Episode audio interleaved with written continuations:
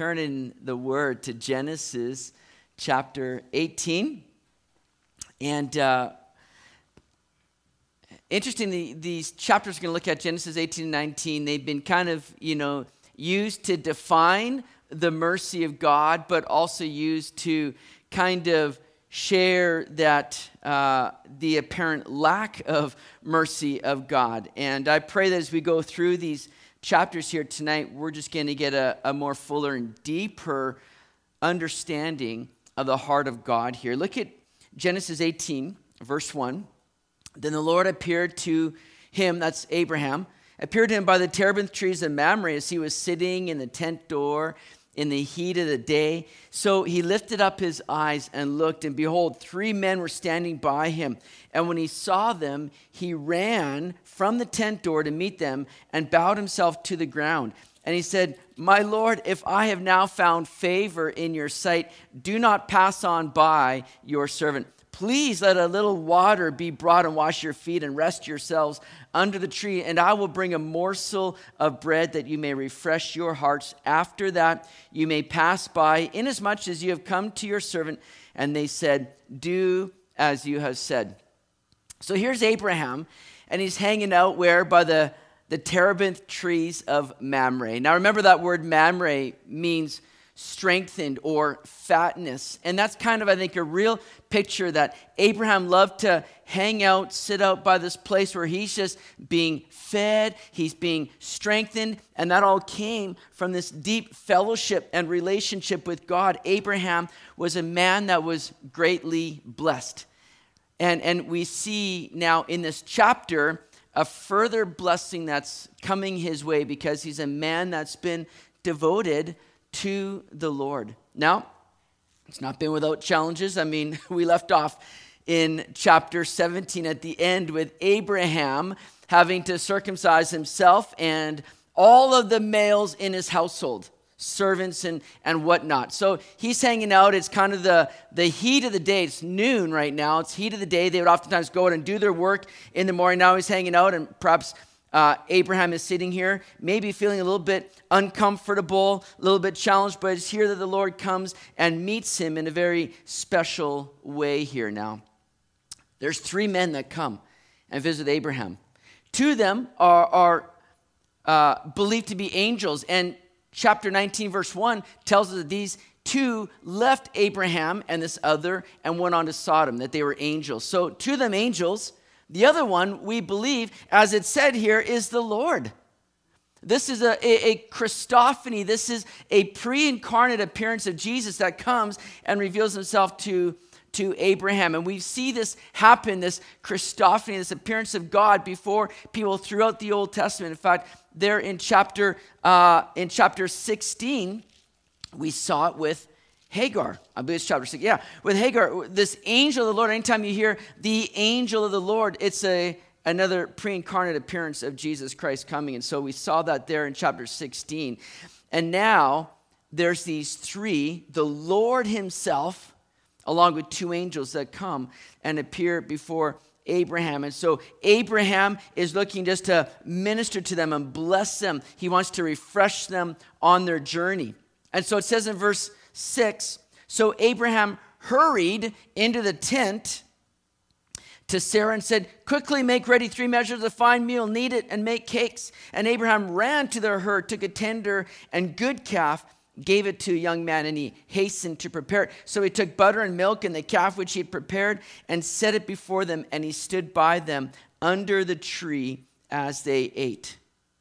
So remember, Abraham just says, Come and refresh yourself, wash your feet, and bring some water. Let me bring a morsel of bread. But now this morsel of bread kind of begins to turn into a much needed feast. It's kind of like when my mom comes over for dinner, right? She's like, "What bread?" I'm like, "No, no, just you know, come." Uh, well, and she comes, she shows up with her cooler bag, and this is like a magic cooler bag because she'll reach in, there'll be like one plate of goodies coming out, you know and then we're and then it'll be like another place reaches in and then again she'll reach in. It's like more it's just like this endless bag of goodies. It's like what turned out to be like just come and all of a sudden turns into this big feast. And she i mean i'm not complaining. I'm quite happy about it. It's like mommy come over anytime right?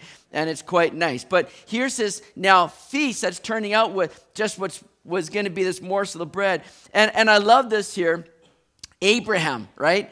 It's like he's hurrying over to Sarah, his wife. He's like, Here, Sarah, quickly, right? In verse 6 there, quickly make ready three measures of fine uh, meal, it, and, and make cakes. He says, like, Sarah, you got to get yourself into action here now. We've got some guests here. And listen, Two of them, I think, are angels. The other one is God. No pressure now, okay? But we're not dealing with leftovers. We don't want, we want you to just like bring out the best right now, okay? This is gonna be good, right? Don't don't be worried, don't be freaked out and pressured, but it is God. So, you know, let's give it our, our best here. And that's exactly what Abraham is doing.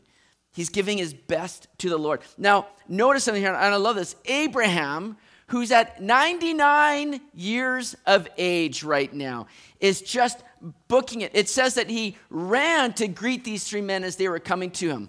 99 years, he's like in siesta mode. He's hanging out at the noon of day when it's hot. Everybody takes a break from the work. It's like siesta time, and he sees, and he just runs over to them. And he's like, "What do you guys need? Let me refresh you." Oh my, you know what? A morsel of bread's not going to be enough. He runs over to Sarah. Quick, honey, let's make a meal. We got some important guests. Now. And then he runs over to the people that are caring for the herd, and he gathers now a young, uh, a young calf here to prepare for this feast that they're about to have. You see, Abraham is a man that is just looking to give his best to the Lord. He's not sauntering around in some kind of daze going, oh my goodness, three guests show up. Like, that's not what I was expecting. They kind of ruined my nap now. And, and he's like, no, he's not complaining. He's not bothered. He's not put out by this. He's excited and he's running. He's just eager to give his best to the Lord. And I think about that in, in, in, my life. Maybe you need to ponder and think about your life. How about how, how do we do maybe in our quiet time with the Lord? Do we show that same kind of eagerness like Abraham is just thinking, man, I get to meet with God right now? Do we have that same kind of attitude or perspective when it's time to have that devotional time, that quiet time with the Lord? Are you dragging yourself out of bed to just spend time in the Word of God? Or are you running to the Word with joy and the thought of communion now with Jesus? When that alarm goes off, are you saying, Good morning, Lord? Or are you saying, Good Lord, it's morning? Because here's moments that we have, like Abraham is experiencing, to say, I get to commune with the Almighty living God who desires fellowship with me. And I now get to come and spend time at the feet of Jesus, soaking in the very word in communion and hearing from him. What a blessing and privilege we have. And I believe Abraham is sensing and recognizing the high privilege and honor that is there before him. And he's eager and he's wanting to give everything to this. It's not just half heartedly serving God here, he's going and getting the very best of what he has, and he's giving the best of who he is not settling for just a morsel, but preparing a tender and good calf. Abraham wants to give God of his best. And I pray that we would be those that follow suit in that same kind of devotion, that same kind of heart that says, God, I want to give you of my best. I don't want to just kind of saunter around and think, oh man, I gotta gotta go have some devotions, or oh, it's church again today. And oh, I, I pray that we're having an excitement and a joy for the privilege to meet with God and that we give him our best. Now, here we see Abraham and Sarah, and they're, they're just kind of keeping along with what was very much customary in the um, you know middle east here of showing hospitality going all out for your guests that was a common practice it still is today you can go to Israel and you'll see, you know, the, the Bedouin camps out there, and you show up and they're just bringing you in. They don't care who you are, where you're from. They'll bring you in and they'll just bless you. You know, that's what Abraham and Sarah are doing here. In fact, the author of Hebrews seems to be pulling from this story when he writes that verse in Hebrews 13 2. Listen, do not forget to entertain strangers, for by so doing, some have unwittingly entertained angels. And in the New Testament, you know, in the early church, boy, they were aware, right, of angels uh, just always being around. And they were like, man, we got to be on, on high alert and just be ready to entertain anybody. We never know who's going to be there. But remember what Jesus says whatever you do unto the least of these, you've done unto me. I pray that we have a heart that says, Lord, I just want to serve. I want to be welcoming. I want to be hospitable. I, I want to be blessing others. And in so doing, be a blessing to you. But just what a great picture we have here. There's such a, a wonderful intimacy taking place here now in this meal and in the breaking of bread ultimately in the sharing of a meal between Abraham and the Almighty God. It's quite significant that Abraham in Scripture is called the friend of God. The only man in Scripture that's given that title, friend of God. You see it in James chapter 2, verse 23. You'll see it in Second Chronicles 20, verse 7, Isaiah 41, verse 8. What an honor that would be, wouldn't it? To be called the friend of God. See, many had walked with God, many had spoke with God, but only Abraham was known as the friend of God. And yet, that's the remarkable relationship that we've been brought in through Jesus Christ. Just as Abraham broke bread with God, Jesus has broken bread with us every time we come to the Lord's table and celebrate communion and remember the life He's given us and the life we have in Him. We remember and celebrate what He's done for us and who He is to us. And you see, when we partake of his sacrifice, and, and likewise, when we take up our cross in obedience to him, he says, You're now my friends. Jesus says in John 15, verse 14 to 17, You are my friends if you do whatever I command you.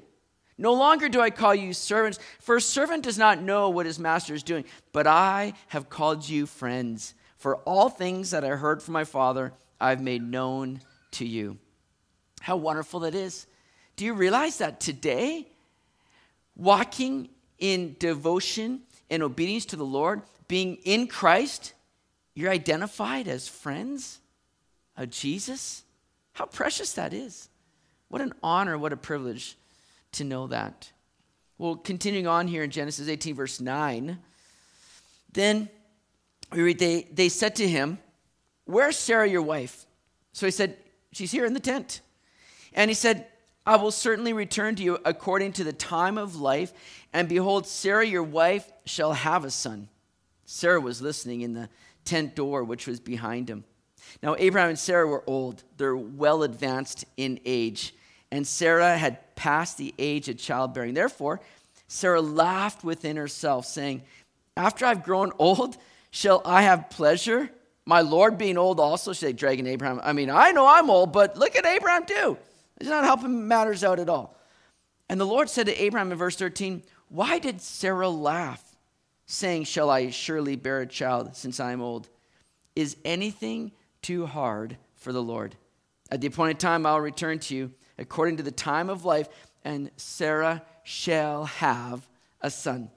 But Sarah denied it, saying, I did not laugh, for she was afraid. And he said, No, oh, you did. Don't try to turn that on me, man. You did laugh.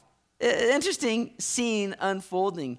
And what's happening here is that the Lord, again, graciously is coming alongside Abraham and Sarah to kind of reconfirm that promise that he's given to them. He, he's coming to reassure them, to strengthen them in their faith, to say, listen, just as I've told you years and years ago, and as you've gotten older and older and older, I want you to know I'm not done yet. You're going to have a child.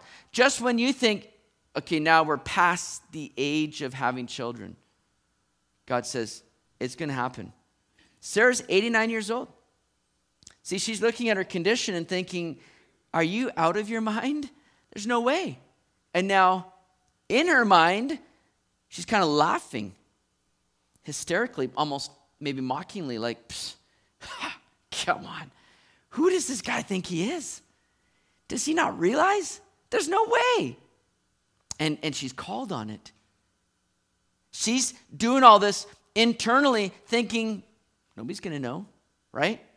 She thought this was done to herself, but she has the omniscient God before her that sees and knows all, even what's in our very hearts. Think about that. God sees and knows everything that's going on internally. And he saw that with Sarah. Now, back in Genesis 17, chapter 17, verse 17, we read there that when, when God was again kind of confirming that promise to Abraham, it says that Abraham laughed. He fell on his face and laughed. This is like R O F L. He's like rolling on the floor with laughter right now. He's just like having a good chuckle. But this was not a laugh like Sarah's. Sarah's was a laugh of unbelief. And Abraham's was a laugh of just sheer excitement and joy at the thought of God doing something so marvelous, so wonderful. Sarah was critical, Abraham was thankful. So the Lord has to say, listen, is anything too hard for the Lord? Is anything too hard for the Lord? What an important verse this is before us. Because it's one that we might grapple with on an almost daily basis, right? When obstacles come, when challenges are, are coming our way, when we wonder if God is really able to help us in this situation, we oftentimes wrestle with this reality or truth. Is God really able to help me? And sometimes it's not so much that the Lord can do something, but we ask, will He do something? But what the Lord wants us to know is that He is able, that nothing is too hard for the Lord. Just like when he came to Mary, who was questioning, how could she ever have a child when she's never been with a man? How shall these things be? What does the Lord say to her? For with God, nothing will be impossible. With God, nothing will be impossible. Don't worry about the hows, the whats, the ifs. Don't worry about those things. Put your trust in the Lord. Say, God, nothing's too hard for you, so I'm going to I'm going to rely on you. I'm not going to worry about all these external things, how it's going to, all the details. Lord, I'm going to trust you. For God, nothing will be impossible. May we grow in confidence that whatever challenges we may be facing, that God is more than able to help and overcome. Don't be unbelieving, but be believing. This is serious before the Lord. He wants us to exercise our faith. And there are times, like He's doing with Abraham and Sarah, He's bringing them to a point where it's so beyond them that it's so clearly of God. And there are times He'll do that in your life where He'll bring you to a place where you are wondering, like, what can I possibly do now? And God's saying, finally, you got it. There's nothing you can do now. It wasn't about you to begin with, it was about me and my glory. So I brought you to a place now where the only thing you can do is rely upon God. Don't fret, don't fear. When you come to those places, realize those are the places that God is all the more able to work because it's so clearly of Him. Amen? Now, like many of us, Sarah tries kind of excusing this now. Lord, no, I wasn't really, I wasn't really unbelieving. God, I, I knew all along that you were going to do this. And he's like, yeah, right. You kidding me? I saw you weeping in your pillow thinking that this is the end now, right? Sarah's like, I didn't laugh. I don't know what you thought, but I didn't laugh. But God knows our hearts. He sees everything, and He's not trying to humiliate her, but rather draw her into confession and repentance and cause her simply to put her faith fully in the Lord. In fact, God is revealing that He is the God that works in the supernatural simply by revealing to her now, I heard you laugh. Yeah, it was internally, but I'm the God that knows all. I'm not just the God that knows all, I'm the God that is able to do all. And so God is revealing something, and I think bolstering their faith now by revealing, Sarah, I, I heard you laugh. Yeah, you thought you did that to yourself, but I'm there. He's the God that is working supernaturally He's a supernatural God. So their confidence did not need to rest in their ability, but in God's supernatural ability now. Well, moving on to verse 16, then the men rose from there and looked towards Sodom, and Abraham went with them to send them on the way. And the Lord said, Shall I hide from Abraham what I am doing? Since Abraham shall surely become a great and mighty nation, and all the, the nations of the earth shall be blessed in him. For I've known him in order that he may command his children and his household after him, that they keep the way of the Lord to do righteousness and justice, that the Lord may bring to Abraham what he has spoken to him. Again, here's Abraham, the friend of God.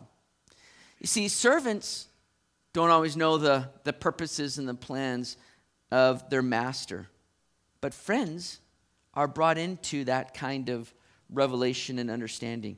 And since Abraham is the friend of God and he's the conduit of blessing, the blessing of God to the world, God decides to fill Abraham in on the plans of what is about to happen to Sodom here and the neighboring cities.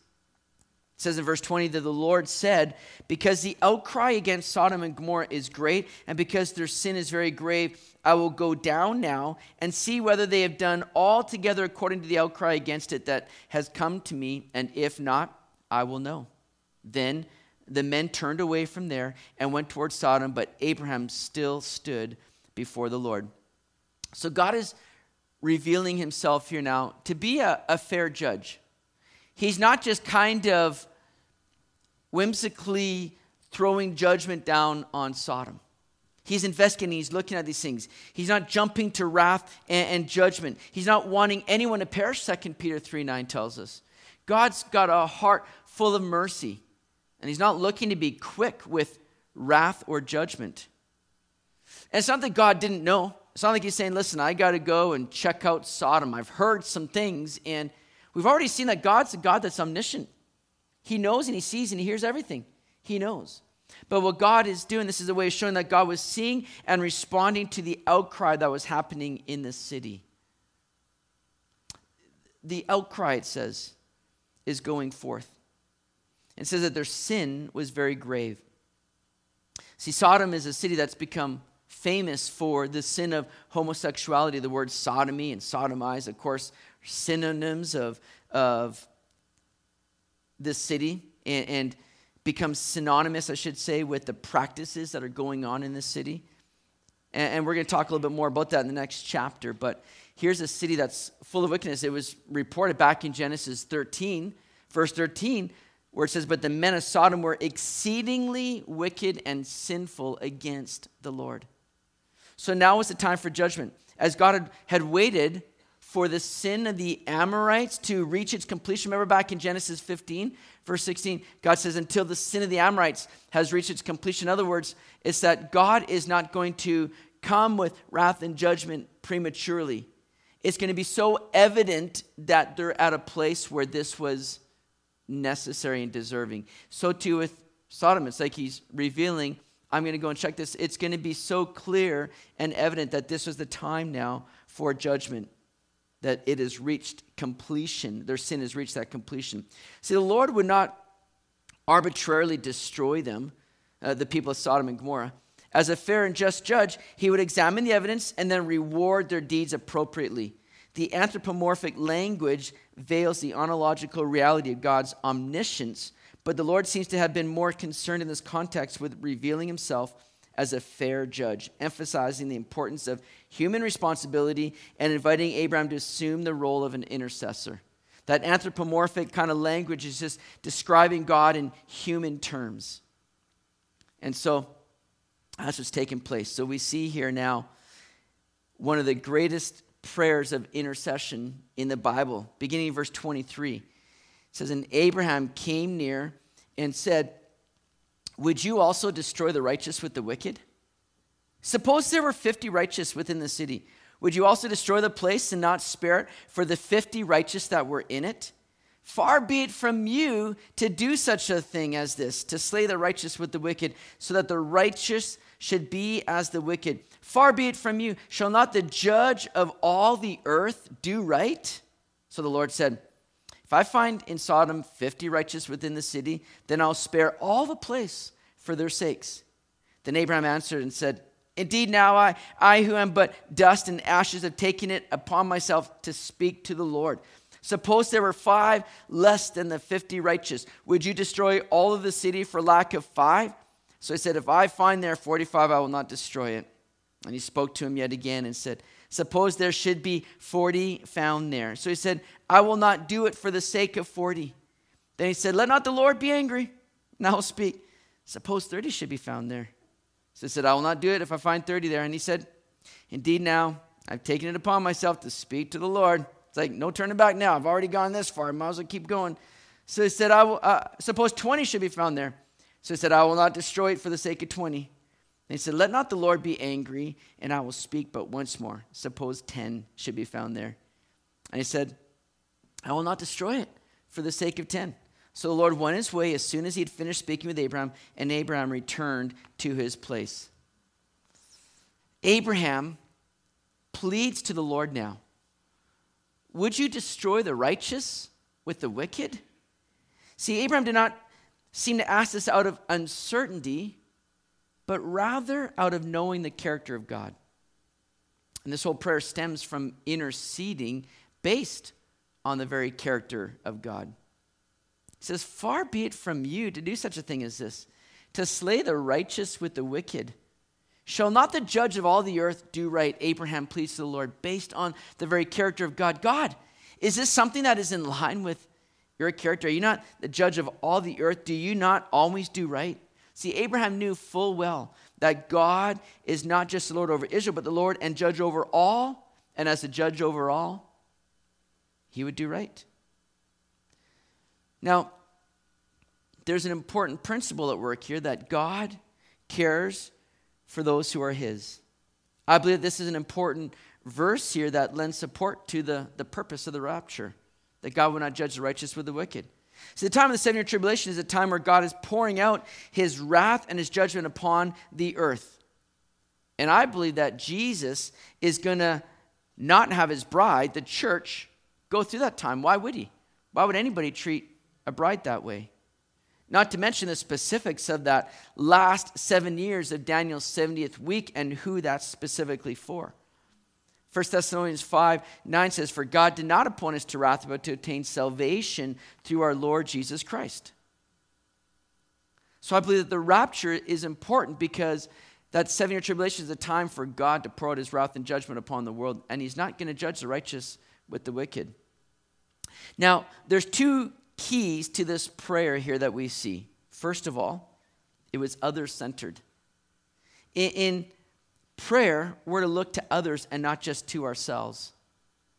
Remember when God told Solomon, Solomon, ask anything and I'll give it to you. What did Solomon ask for? For wisdom to rule the people rightly. And he could have gotten very selfish on that one. But he prayed and asked for something that would honor the Lord and help others. Secondly, this prayer was very persistent. See, God wants us to persevere in prayer and not lose hope. But prayer is not about trying to twist the arm of the Lord until He finally caves to our wishes. Prayer is about having our heart come in line with His. Prayer is about communion with the Lord. As we commune with Him, we get to know Him more. Oftentimes, God will call us into a time of intercession simply so that we're spending time with Him. And we're pouring out our heart to the Lord, but more so so that we can have our heart come in line with Him and with His will. And that oftentimes takes persistence. Interestingly, Abraham started with 50. You know, not wanting to start too low, not wanting to have God kind of laugh him off right out of the spot, like, get out of here. You know, like when you're kind of bargaining with something. You don't want to start too low. You want to kind of start, give some wiggle room, you know. In this negotiating here, he's kind of going, well, 50 sounds like a good number. And then God says, okay, 50. Maybe Abraham's a little bit surprised at that. He's like, well, that, that happened quickly. Like he, he didn't even challenge, he just readily accepted that. So he's thinking, man, I sh- maybe I should have started a little lower. He's like, how about we take away five? How about there's 45? God, will you do it then? Again, God says, yep, 45 righteous people there, I'm going to spare the city. And then he repeats it again, and he repeats it at 40. Now Abraham's gaining a little confidence. And Isaac keeps, keeps negotiating. He's like, I'm not going to go by fives, I'm going to go by tens. I'm going to step it up a notch here. I'm going to see how God responds to that. Okay, 40, good. How about 30? Do I hear 30? Anybody 30? 30? And God's like, for 30, yep, I'm going to spare the city. He goes 20, and then finally down to 10. Abraham stops at 10, it seems. And it seems that God could have, would have, even kept going if Abraham kept going. Why did Abraham seem to stop at 10? Perhaps Abraham thought, I got my bases covered here. See, Lot had a family of six two daughters living with him, two daughters married, two sons in law. There's six, seven, eight now with the sons in law. Abraham's thinking, well, there's eight of them. Surely they've at least got a couple more now brought into the family God in the city of Sodom. At least their neighbors have come to know God through their influence. Abraham perhaps is thinking, we'll have it covered with 10. Lot and his family being there, surely the city is going to be spared. We're going to see sadly that that was not the case, however. Nevertheless, we will see the truth of verse 25 ringing out through these events. Shall not the judge of all the earth do right? And God will do right. This chapter illustrates a progression in Abraham's relationship with God that is normal for those who have a relationship with Him. God revealed Himself to Abraham. Abraham welcomed God's revelation. Then fellowship resulted. They, they broke bread, they, they ate together. And that fellowship led to further revelation and a greater understanding of God's will.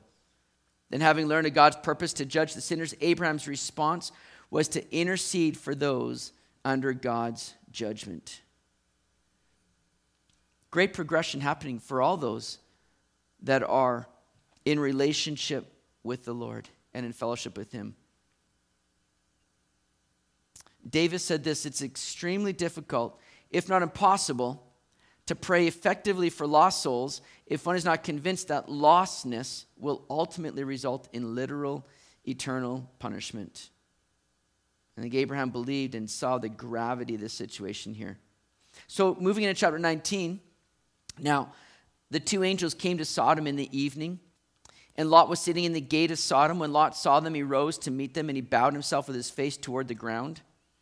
And he said, Hear now, my lords, please turn into your servant's house and spend the night and wash your feet. Then you may rise early and go on your way. And they said, No, but we'll spend the night in the open square. But Lot insisted strongly. So they turned into him and entered his house. Then he made them a feast and baked unleavened bread, and they ate. Now, before they lay down, the men of the city, the men of Sodom, both old and young, all the people from every quarter, surrounded the house. And they called to Lot and said to him, Where are the men who came to you tonight? Bring them out to us that we may know them carnally. First of all, it's interesting to see Lot and where he's at. He's sitting in the gate of Sodom. See, the gate of a city was where official business was carried out, and it was carried out by those that were in authority, usually officials in the city. See, Lot began this, this trek by lifting up his eyes and seeing the plains, right? Lifting up his eyes towards Sodom. Remember when Abraham and Lot had that kind of division between all their people? and they, they parted ways. Abraham said, Choose where you want to go, Lot. Where you go, I'll go the opposite way. And Lot looked towards the plains of Sodom, walking by sight, not by faith. And then he pitched his tent towards Sodom, chapter 13, verse 12. Then we find that he's in Sodom in chapter 14, verse 12. And now he's sitting as an official in the gate of the city. The progression is a downward spiral that becomes all the more apparent as we see the circumstances of this visit. Because two angels come and not the Lord.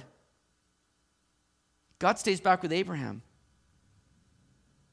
God was at home with Abraham, but God would not be at home with Lot. And it was in the midst of the day when they came and visited Abraham. It's evening now when the two angels come to Lot. The picture is one of moving from light to darkness. It's very reflective of the life that Lot was living. And as Lot persuades the two guests to come to his home now, trouble is waiting.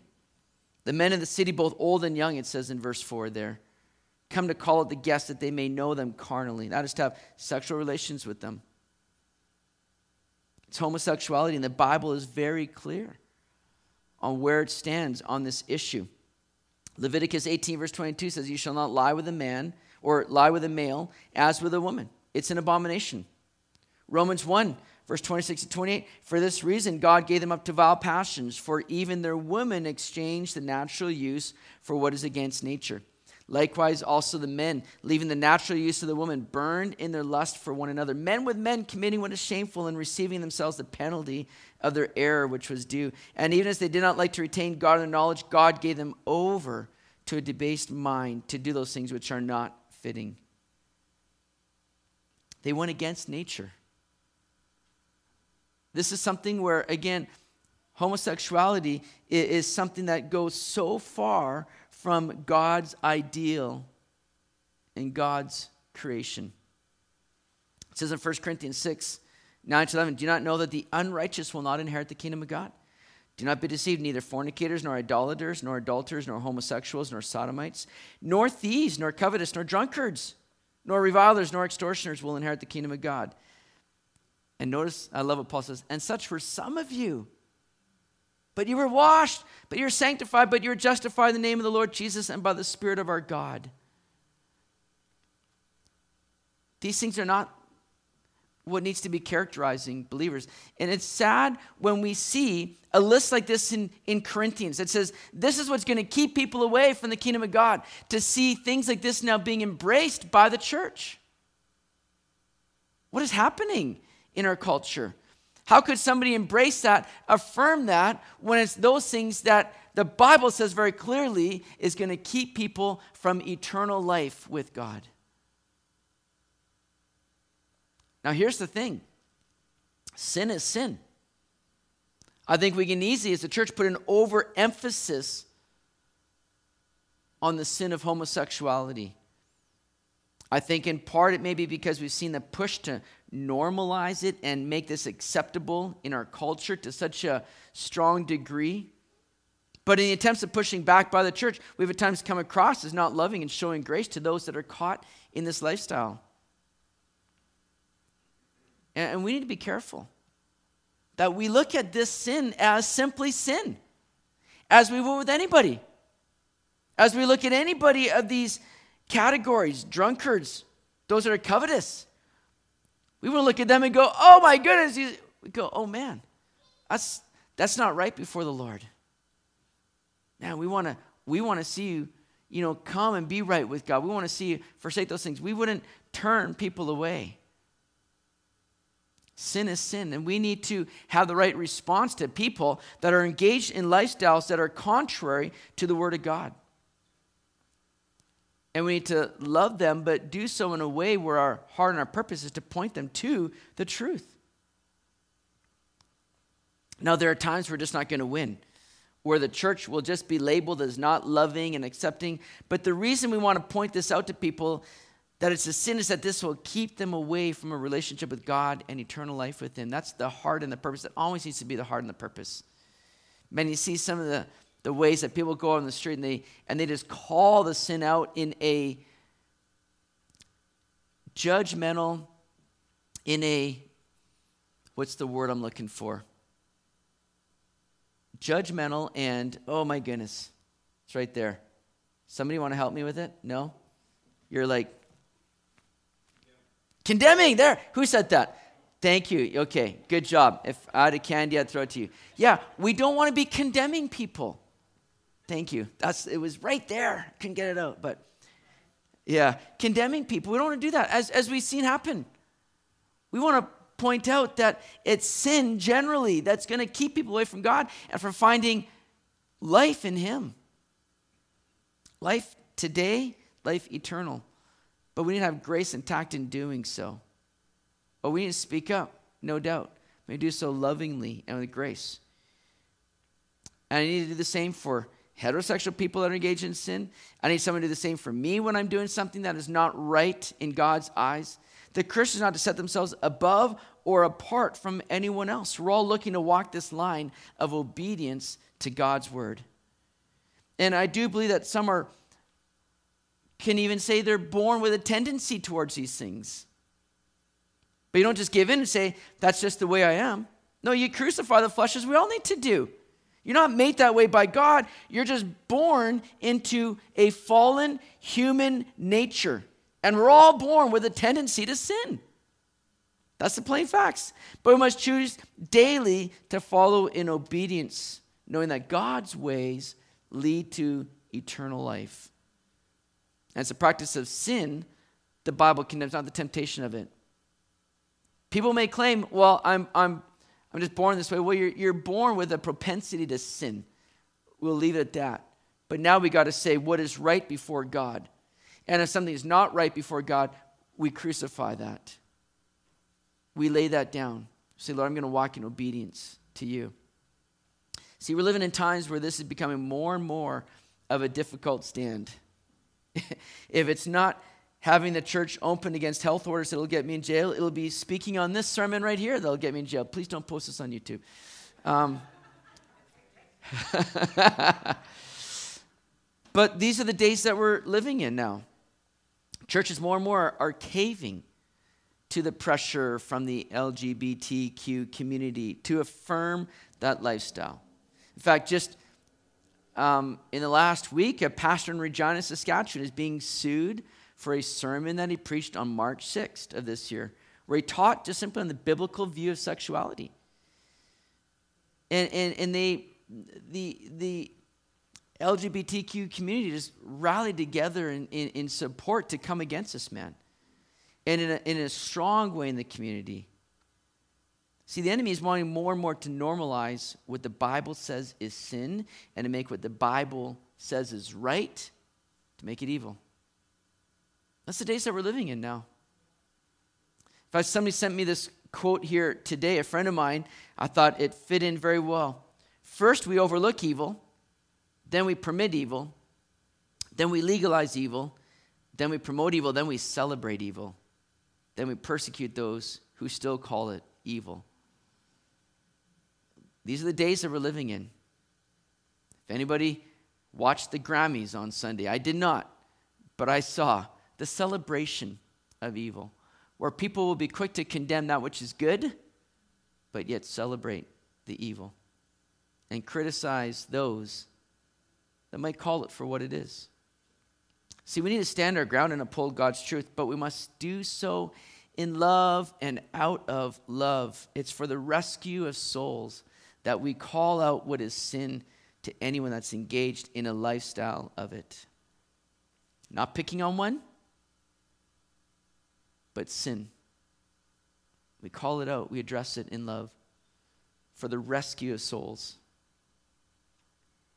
So, verse 6 Lot.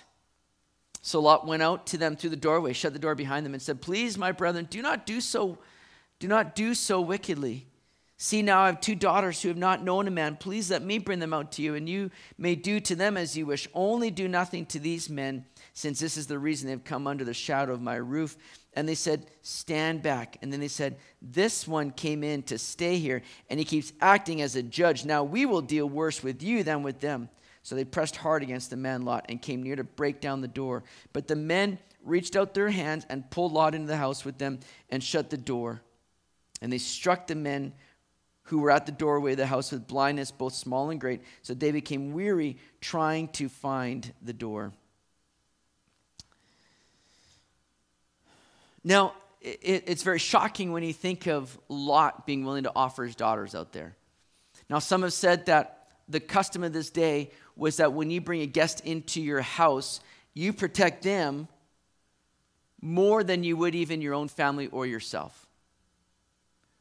And, and we saw that happen elsewhere in, in the Bible where um, a similar situation happened. But I believe too that what we're seeing with Lot is just that, that slippery slope of Sodom, where he is now progressing downward, where the choices that he's made have just gone from bad to worse. And now there's no longer protection of his family here. He's willing to offer them up. But these men step in, these angels step in, and they blind now these people that were coming against Lot. And it says, notice this, it says that they, at the end of verse 11, that they became weary trying to find the door. Now that's kind of alarming because you don't hear that they suddenly panicked that they were now blind. No, they continued on with unrestrained sin, with this lust coursing through their veins. All they can think of is enacting on this impulse of sin. They're not going, oh my goodness, I'm blind, somebody lead me home. They're clawing at the door to try to continue on in this. Their physical blindness now matched the moral and spiritual blindness of these people here in Sodom. Well, verse 12, then the men said to Lot, Have you anyone else here? Son in law, your sons, your daughters, and whoever you have in the city, take them out of this place, for we will destroy this place because the outcry against them has grown great before the face of the Lord, and the Lord has sent us to destroy it. So Lot went out and spoke to his sons in law, who had married his daughters, and said, Get up, get out of this place, for the Lord will destroy this city. But to his sons in law, he seemed to be joking. Verse 15 When the morning dawned, the angels urged Lot to hurry, saying, Arise Take your wife and your two daughters who are here, lest you be consumed in the punishment of the city. And while he lingered, the men took hold of his hand, his wife's hand, and the hands of his two daughters, the Lord being merciful to him, and they brought him out and set him outside the city. So it came to pass when they brought them outside that he said, Escape for your life. Do not look behind you, nor stay anywhere in the plain. Escape to the mountains, lest you be destroyed. So here's Lot now trying to get whoever he can of the city, goes to his sons in laws. Not living at home. Apparently, he's got two other daughters there. And sons in law think he's just joking. Oh, come on, Lot, what are you talking about? The place going to be destroyed. There's no way. Man, the city's vibrant. Look at all that's going on. No way it's going to be destroyed. They just thought he's joking. It seems Lot's influence in their lives has been a non factor sadly. But notice this here in verse 16. I think this is so wonderful. It says in the middle there, the Lord being merciful to him. Man, that verse should bring hope and encouragement to all of us. It's the first time this word mercy is used in Scripture. Mercy is not getting what we deserve.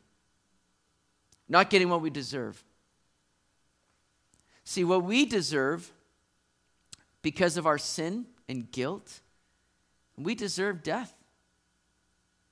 Lot deserved to be destroyed in the city. But out of God's mercy, out of his love, his grace, God plucks Lot out. It says that they took him by the hand and led him out. God so faithfully often takes us by the hand and leads us out of that which we often deserve, doing so all by his mercy towards us. Now, in all this, again, in verse 16, it's kind of shocking. Again, not that anything should be shocking us any longer in this chapter, but Lot is lingering. It says he's lingering. How could that be? Lot was struggling on letting go of the things of the world. See, Lot had too much of the world in him to be truly happy in the Lord. I pray as believers that we have too much of the Lord in us to ever be happy in the world. It's the way it needs to be. There are some Christians that are trying to play both parts.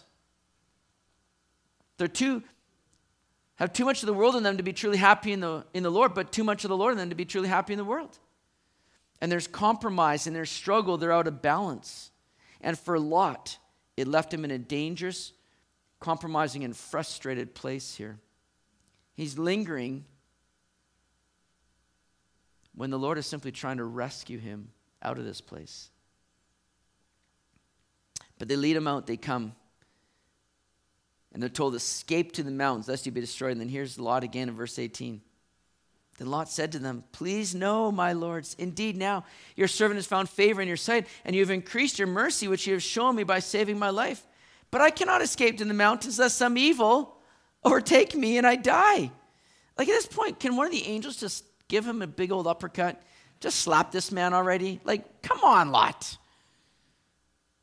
See now, verse 20, the city is near enough to flee to, and it is a little one. Please let me escape there is it not a little one of my soul shall live? And he said to him, See, I favored you concerning this thing also, and that I will not overthrow the city for which you have spoken. Hurry, escape there, for I cannot do anything until you arrive there. Therefore, the name of the city was called Zoar. The sun had risen upon the earth when Lot entered Zoar.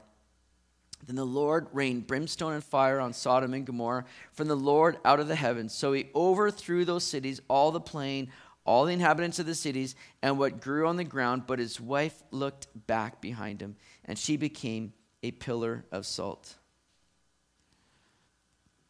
So, although Lot is given clear direction for safety, flee to the mountains and you will be safe there.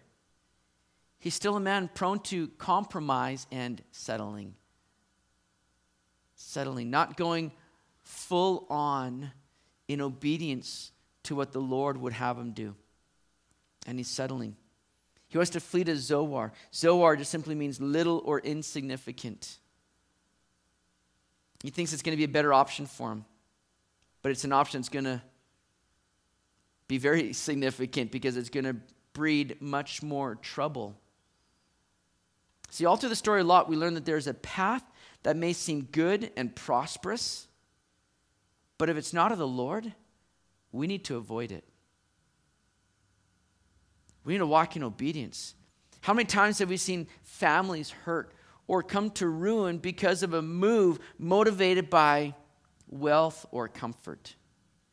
Maybe promotion of a job, thinking, oh, well. Maybe a a parent perhaps takes his family to a place where suddenly there's no good church or a, a place that's not conducive to growth, only to have the family drift further away from the Lord. See, no amount of wealth or career advancement is worth that. And Lot had to find out the hard way. His wife, for one, was never quite happy about all this. In fact, she became quite salty in a lot of this here. Lot's wife looks back, turns to a pillar of salt. And Lot's wife became a, a great teaching illustration in the New Testament.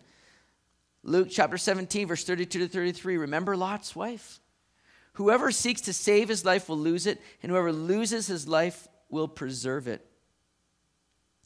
Jesus may have had this in mind when he said in Luke 9:62, "No one having put his hand to the plow and looking back is fit for the kingdom of God."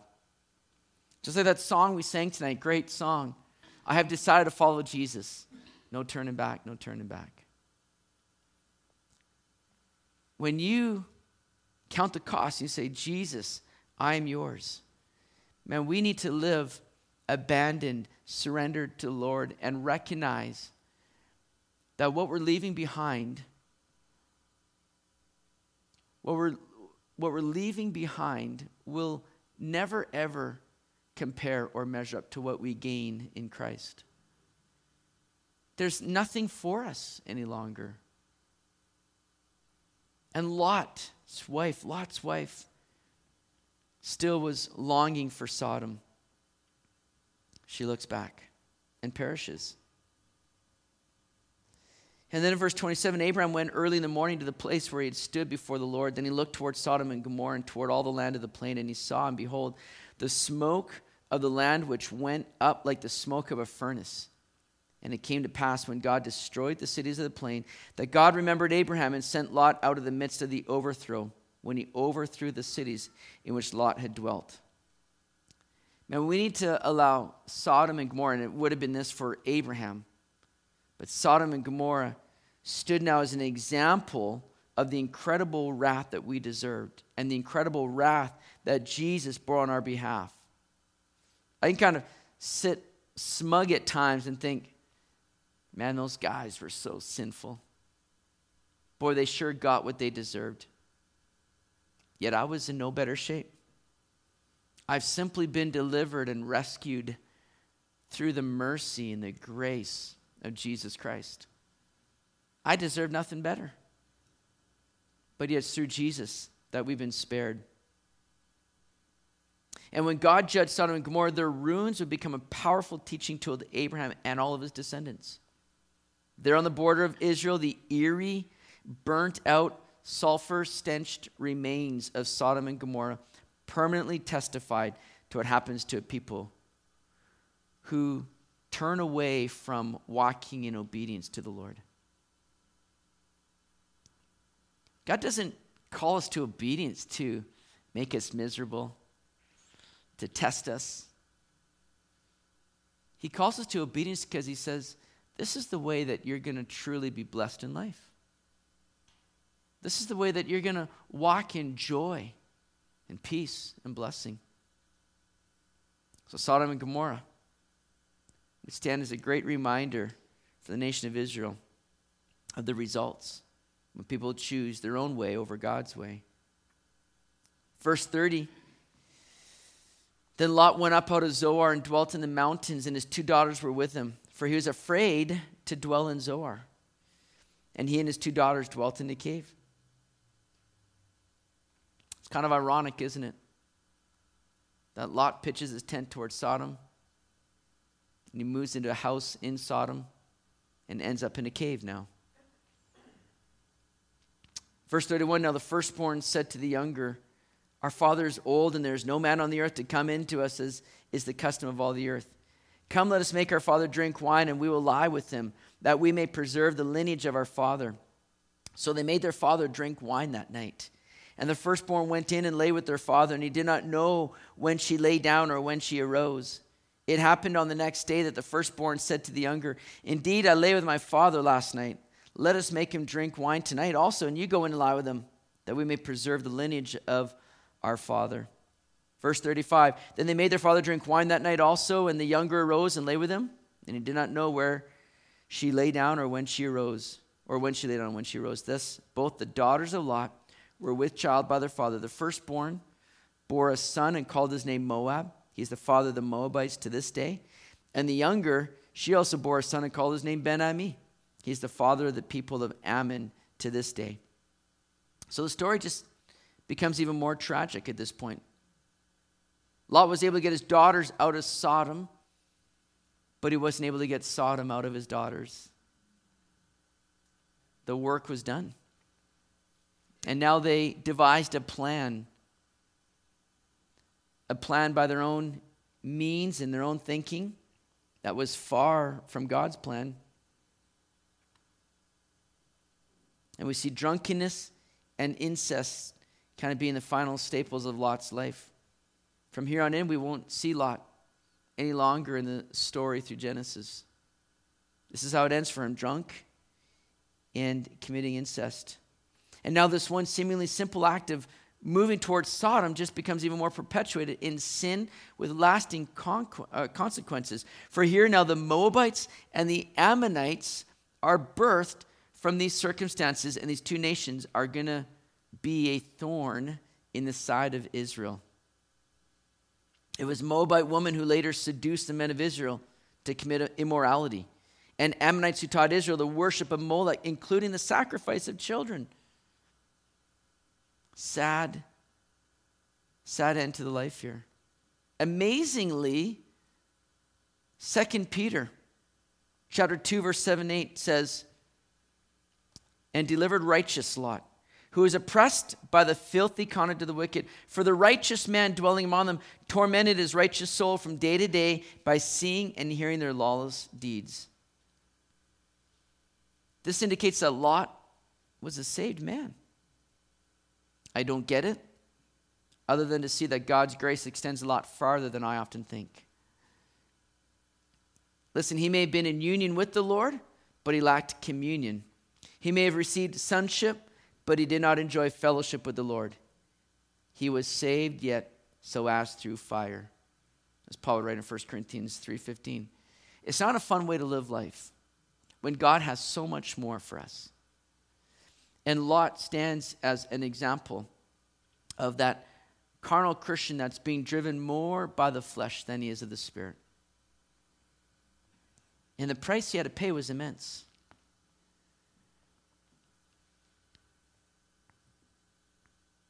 Abraham experienced communion and fellowship with the Lord. The Lord was not present with Lot. Abe was sitting at the tent door in a place saying he was ready to move on as the Lord directed directed him being a sojourner. Lot sitting at the city gate puts himself in the place of leadership in a wicked city. Abraham involved his spouse in his worship and devotion. Lot's wife was not mentioned at all until they're fleeing Sodom and she looks back. Abraham was one that taught his children and trained them in the ways of the Lord. As a result, he became the father of a nation that God would work wonders through. Lot lost all credibility with his own children as he stopped being a witness to his family. As a result, some of his family perished and some went on to birth nations that fought against God. We have two choices. We can follow the Lord in obedience, walking in the Spirit, or we can kind of carve out our own path being led by the flesh. One leads to blessing, the other doesn't lead to any blessing at all. Oh, may we be those that take that example from Abraham and continue to live that life of faith and believing in the Lord and following Him at His word. Let's pray. Lord God, as we come before you tonight, we thank you for your great mercy at work in our lives. How you have come and spared us from that which we deserve. You've saved us with an everlasting love. You've shown grace and goodness towards us. So, Lord, we thank you for the life we have in you. And I pray that we would live these lives following obediently before you. Lord, like Abraham, who is running to see you, may we be those that are running just to spend time with you, to meet with you, to be with you. But Lord, may we also be those that live as that witness in the world. Lot's one that lost all credibility, had nothing to show for his time in Sodom. I pray that that would not be the case with us. That we live in this world and be a witness and a light to this world. The world is increasingly getting darker, but may we not shrink back. May we not fear. May we move forward with boldness, with joy in Jesus, and shining our light bright for you. Strengthen each and every person here tonight, those watching at home. Lord, we pray that you'll continue to just bring healing to those that are sick. You'd bring encouragement to those that are discouraged. Lord, that you provide for those that are in need. Would you just minister to the church and may the church, Lord, be that extension of you ministering to one another and into this world. So we ask this now in your name, Jesus. Amen.